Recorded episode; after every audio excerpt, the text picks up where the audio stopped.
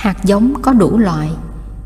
Đủ loại có nghĩa là không có loại hạt giống nào mà không có trong ta. Dù nó yếu hay mạnh, quan trọng hay không quan trọng, đều có đủ hết. Hôm trước tôi có nói rằng chúng ta có hạt giống của sự trung kiên. Điều đó không có nghĩa là không có hạt giống của sự phản bội.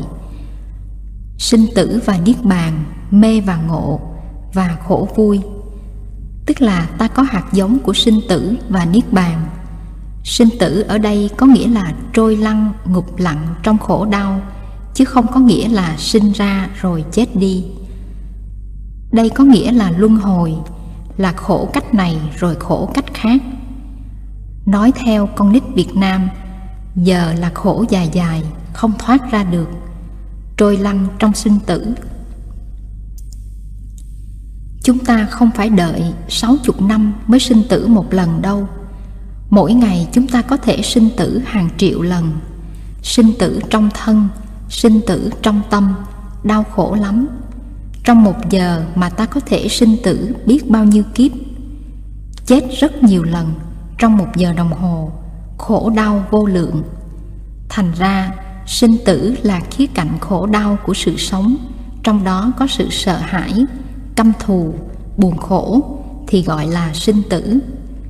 Niết bàn là cái ngược lại, là sự chấm dứt sinh tử, sự mát mẻ, sự không sợ hãi, sự vững chãi.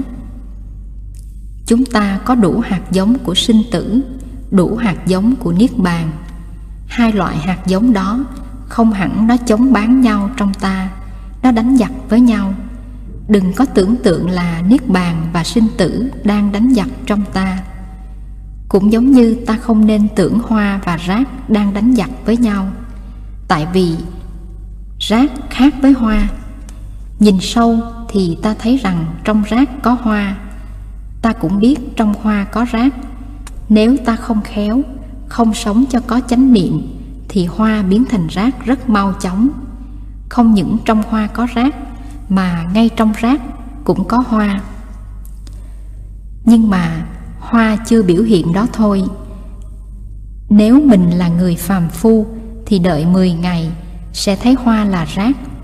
Còn người thực tập tỉnh thức thì đã thấy ngay trong hoa có rác. Ta thấy rác ngay trong tự tính bất nhị niết bàn của nó.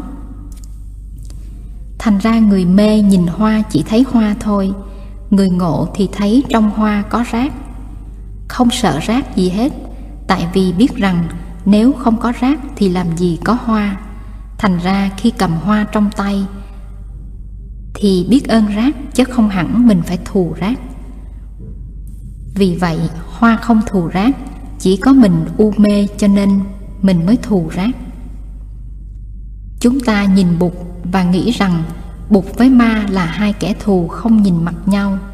Đó là ta nhìn bằng con mắt phàm tục nếu ta nhìn bằng con mắt tỉnh táo, thì ta có thể thấy bụt và ma vương có thể nắm tay nhau đi thiền hành rất là thân ái. Ngày xưa tôi đã viết một bài về cuộc viếng thăm bụt của ma vương. Hồi đó thầy a nan chưa giỏi, nên không muốn bụt gặp ma, nhưng bây giờ thầy giỏi rồi.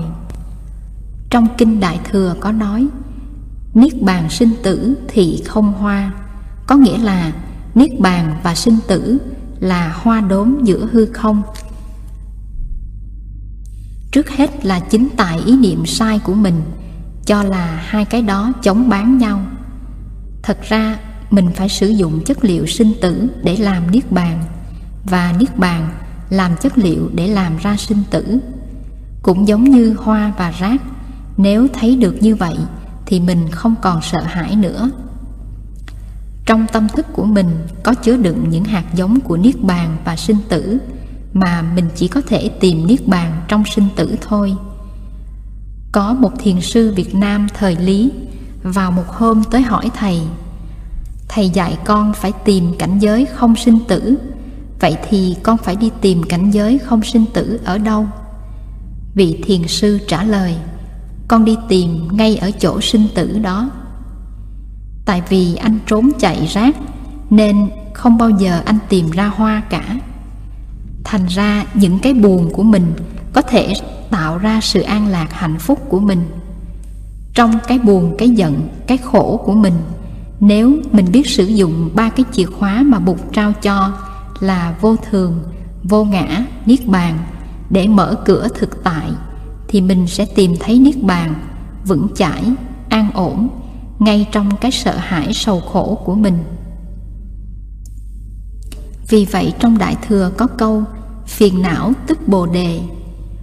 Thường thường phiền não là ngược lại với bồ đề, là u mê tham giận kiêu căng.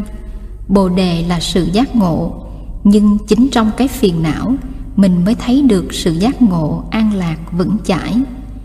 Cho nên khi nói rằng, tôi đi tìm an lạc, đi tìm niết bàn thì phải diệt cho hết những phiền não của tôi đi. Như vậy là người chưa thấy được nguyên tắc của sự hành đạo.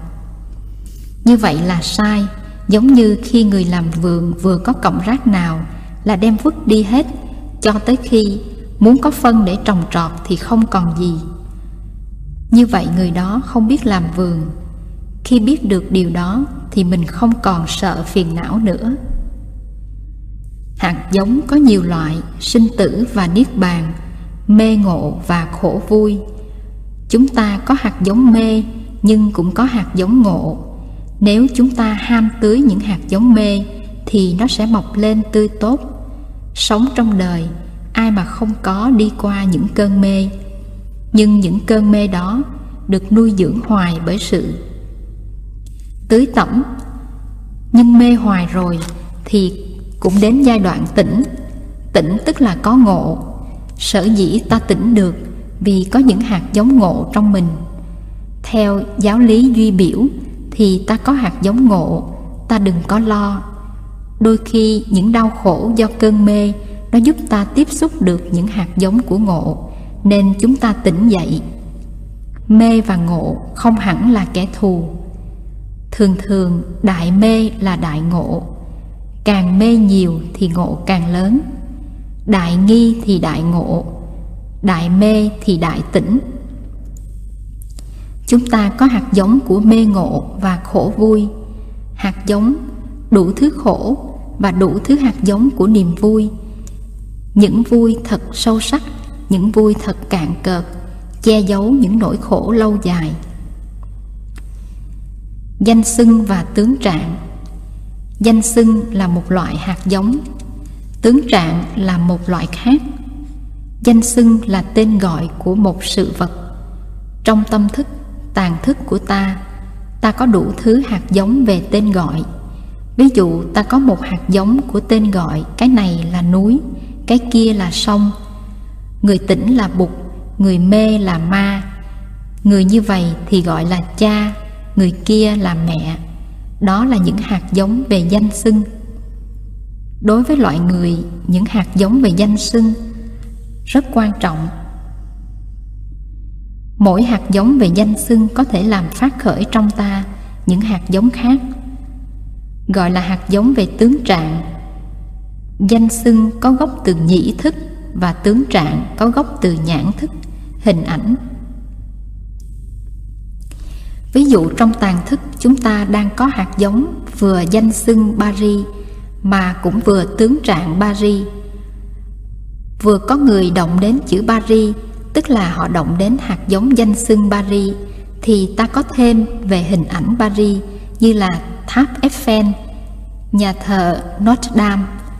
Đó là hạt giống tướng trạng đang nằm trong tàn thức ta đầy đủ hết.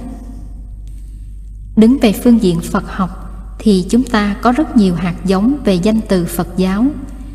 Có những danh từ rỗng, nó không có nội dung, có những danh từ ta không hiểu hay hiểu lầm.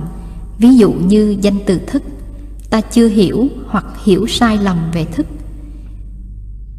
Những tướng trạng, những đối tượng của tri giác nó nằm trong tâm thức của chúng ta có thể là nó rất xa vời sự thực có thể nó hoàn toàn do sự tạo dựng, tưởng tượng của tâm thức ta.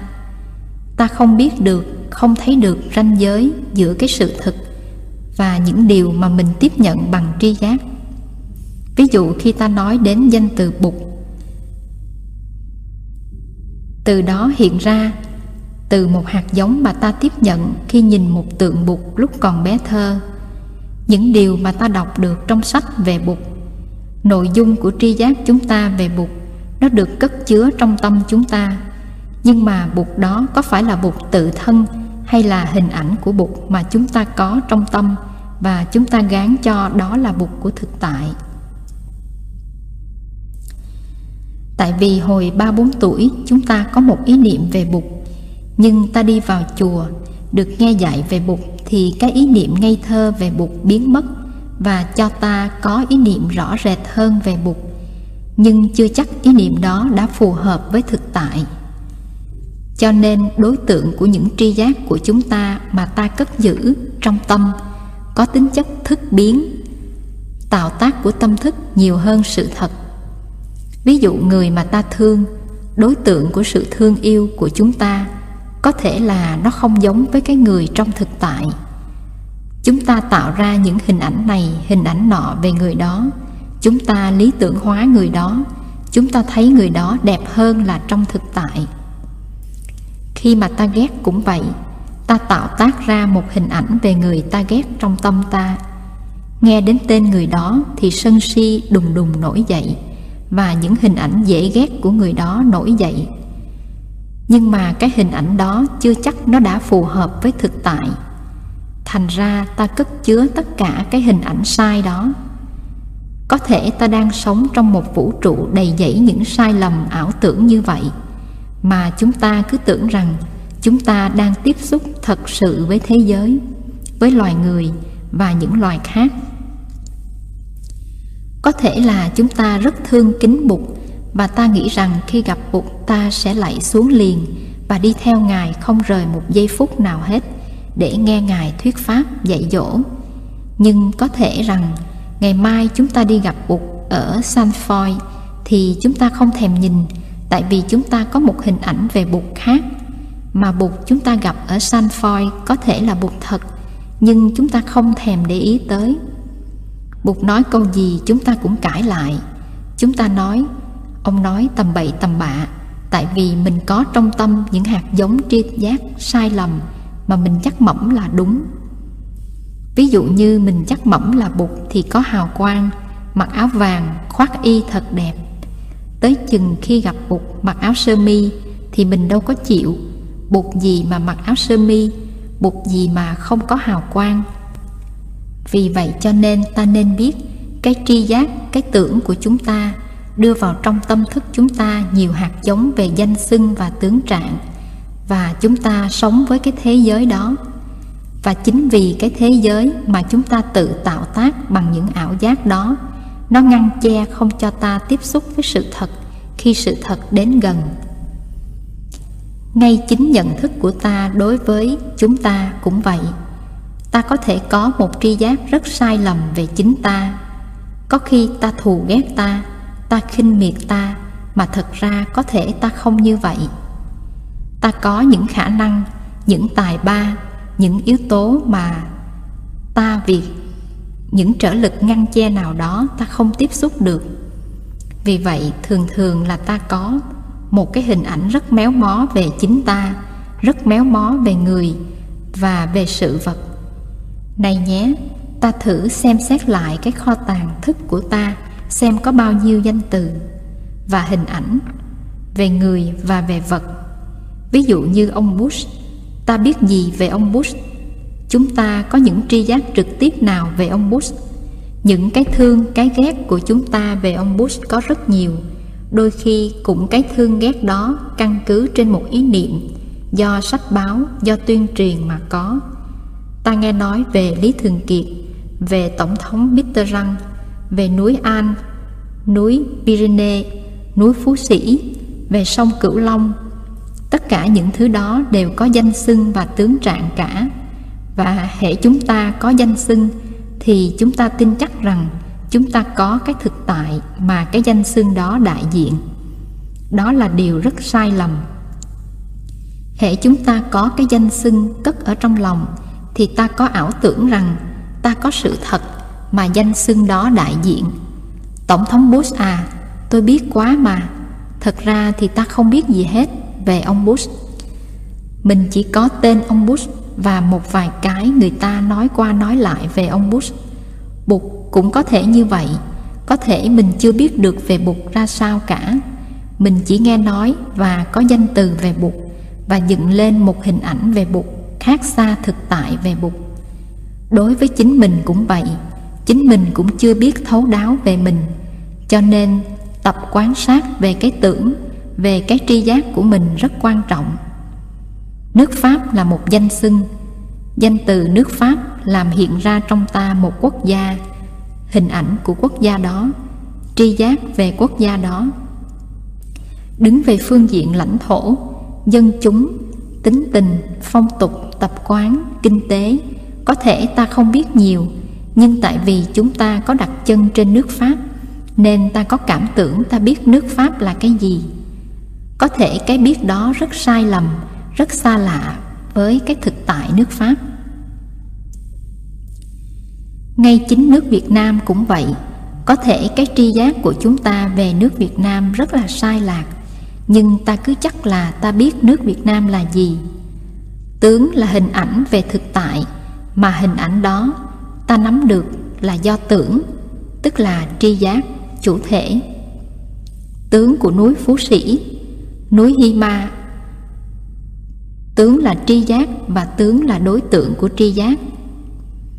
Tri giác ta có hai phần chủ thể và đối tượng. Đối tượng sai lạc thì chủ thể cũng sai lạc. Đối tượng méo mó thì chủ thể cũng méo mó.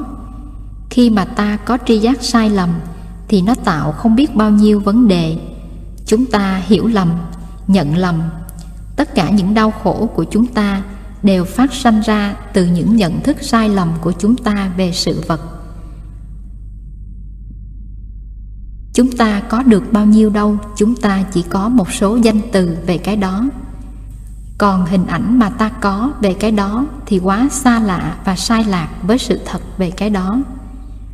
Vậy mà chúng ta cứ cương quyết là chúng ta biết rõ rồi, biết thật rồi, chúng ta nắm vững về sự thật đó là chúng ta biết tất cả rồi. Tất cả những đau khổ của chúng ta đều từ chỗ đó mà phát sinh, chỗ tri giác. Tri giác sai lầm gây ra cảm thọ khổ đau. Người đó ghét mình, không có thèm nhìn mình. Người đó không công nhận sự có mặt của mình. Người đó muốn tiêu diệt mình. Toàn là những tạo tác cường điệu của tâm thức mà thôi cho nên thiền tập là để đi tới những tri giác chính xác hơn. Và nếu tin chắc tri giác mình là đúng thì rất nguy hiểm. Luôn luôn phải khiêm nhường tự hỏi, tri giác tôi đã chính xác chưa? Nó gần với sự thật được mấy mươi phần trăm. Luôn luôn phải cho mình một không gian để cho tri giác mình được sâu sắc vững chãi hơn. Có hai loại tướng tướng riêng là tự tướng và tướng chung là cộng tướng có nhiều loại tướng. Có khi ta nói đến sáu tướng. Có khi nói đến bốn tướng. Và có khi nói đến hai tướng. Hôm nay ta chỉ nói đến hai tướng thôi. Tự tướng và cộng tướng. Ví dụ khi ta nói ngựa. Ngựa là cộng tướng. Bất cứ con ngựa nào cũng đều được gọi là ngựa. Nhưng khi người ta nói đến con kiền trắc hoặc xích thố thì nó đặc biệt ta không coi là cộng tướng được, vì chỉ có một con ngựa tên kiền trắc hay xích thố thôi. Trong triết học trung hoa, người ta nói ngựa trắng không phải là ngựa, tại vì có nhiều loài ngựa. Ngựa ô, ngựa đen, ngựa vàng, ngựa trắng là một loại ngựa quá đặc biệt, nó không phải là ngựa nữa. Ngựa là cộng tướng, nhưng ngựa trắng đã có tính cách tự tướng rồi chúng ta sẽ đi từ từ vào ý niệm về tướng chung và tướng riêng trong những bài sau.